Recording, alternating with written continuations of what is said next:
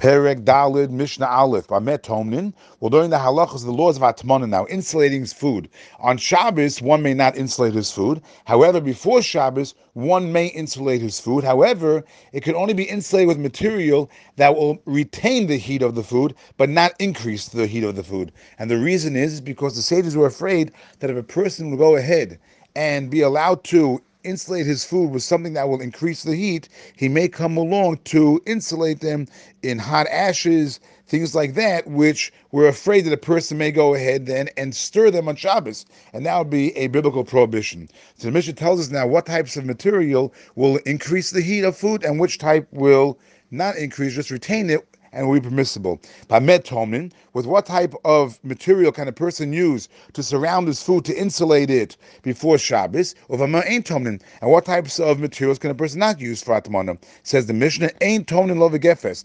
You cannot insulate the food with gefes, that is, we had earliest pulp, it could be olive pulp, sesame pulp. These things will increase the temperature of the food below bezevel, nor with manure, below melach, nor with salt, below besid, nor with lime, below bechol, nor with sand. And these things, bein lach and bein yaveshim, it could be moist or it could be dry, it makes no difference. Either way, these items will increase the temperature of the food, therefore they cannot be used even before Shabbos for Hatmana.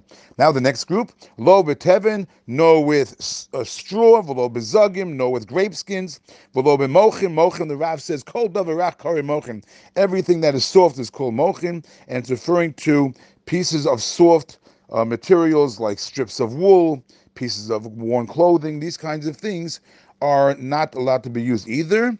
The low basavim, neither can you use grass. However, this group, the tevin, zogim, mochim, and asavim, is only prohibited bisman shein lachim. Only when these items are moist, then it will increase the heat of the food. However,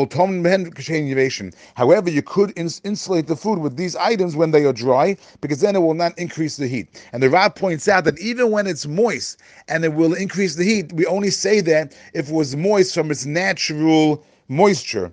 However, if let's say it was dry and then some liquid fell on it and now it became wet, that will not increase the moisture, that will not increase the temperature of the food by insulating with them. The Mishnah goes on to the next group.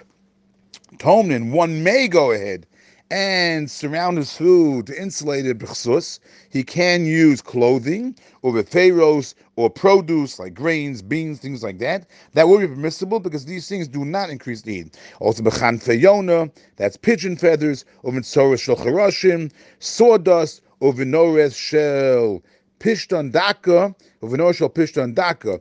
That's fine flax, that's with fine flax combings. In other words, the splinters that fall out from the flax when you're combing them out. You have these splinters that fall down. So these things can be used even though even though they are very fine. Because Rabbi Yehuda oser bedaka. Rabbi Yehuda says no, you can you, you cannot surround the food to insulate them with these fine flax combings because they will increase the heat They, they'll produce some kind of heat. Or mate begasa. Have even Rabbi Yehuda agrees that if if the combings that fell down are coarse, they're not daka, they're not they're not um, they're not fine, then that will not increase the heat, and then that will also be permissible to use to insulate the food.